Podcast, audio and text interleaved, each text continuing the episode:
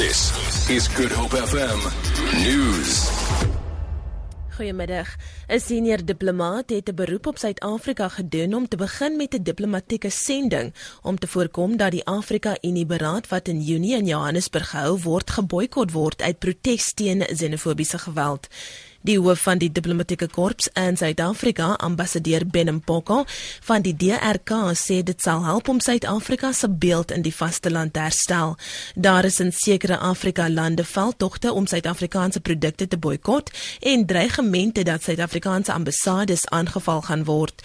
Sommige maatskappye het ook Suid-Afrikaanse werkers uit Afrika lande onttrek uit vrees vir vergeldingsaanvalle. Mpoko sê president Jacob Zuma sal die aanvalle op buitelanders by volgende week se beraad van SAOG leiers moet verduidelik. Hy stel voor dat gesante gestuur word na lande wie se burgers deur xenofobiese aanvalle geraak is. Mpoko het vroeër die ontplooiing van die weermag in gebiede wat deur xenofobiese geweld geraak word verwelkom. Intussen het die ANC se jong sekretaris-generaal Jesse Duarte die party se hoofsekretaris Gwedi Mantashe weerspreek oor die kwessie van kampe vir vlugtelinge wat asiel in Suid-Afrika soek. Duarte sê Suid-Afrika en die Suider-Afrikaanse Ontwikkelingsgemeenskap het al oor die kwessie van kampe gedebatteer en besluit dat dit nie 'n oplossing is nie.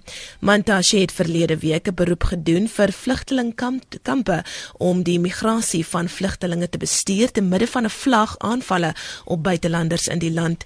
Duarte sê dit is nie 'n oplossing nie omdat dit daartoe lei dat mense in die langtermyn in kampe bly sonder vryheid van beweging. Duarte of liewer volgens Duarte is 'n beleid van integrasie verkieslik. Hy sê egter Suid-Afrika se grense moet beter bestuur word. 'n Kaapstadse boumaatskappy sê vier van sy werkers is aangeval vermoedelik deur 'n groep stakende werkers op sy perseel in Scott uh, Scottsdene by Kraaifontein. Een van Good Hope Construction se direkteure, Rudwan Raja, sê die werkers is met ernstige beserings na 'n nabygeleë hospitaal gehaas. Hy sê die onderneming het as 'n voorsorgmaatreël 11 van sy boupersele gesluit. 120 lede het ingevaar op een van ons sites en begin dit klippe gooi en ons maatskappy uh, bakkies en uh, voertuie aan die brand gesteek. As wel ons trokke beskadig. Hulle het vier werkers aangeraak. Ons gaan nou ons sites moet sluit want uh, um, is te gevaarlik. Die burgemeester van Kaapstad, Patricia de Lille, sê die verandering van straatname in die stad vind plaas om plaaslike leiers se nalatenskap te eer deur openbare plekke na hulle te vernoem.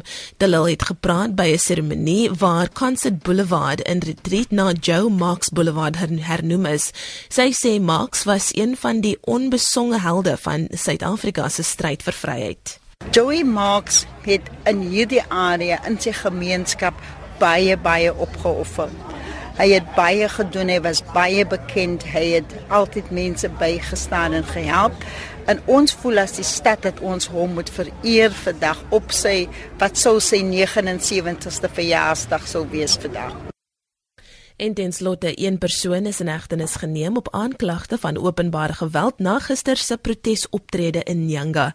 Gemeenskapslede het betoog nadat Kaapstad se verkeersowerhede onpadwaardige taksies geskit het. 'n Aantal voertuie is met klippe bestook en 3 busse is aan die brand gesteek. Vroeg vanoggend is skote afgevuur op 'n metropolisie voertuig wat in Nyanga gepatrolleer het. Niemand is in die voorval beseer nie. 'n Polisiewoordvoerder, Andre Traut, sê geen ander geweld is vandag in die in die gebied aangemeld nie. Vir Good Up FM nuus, ek is Leon Williams.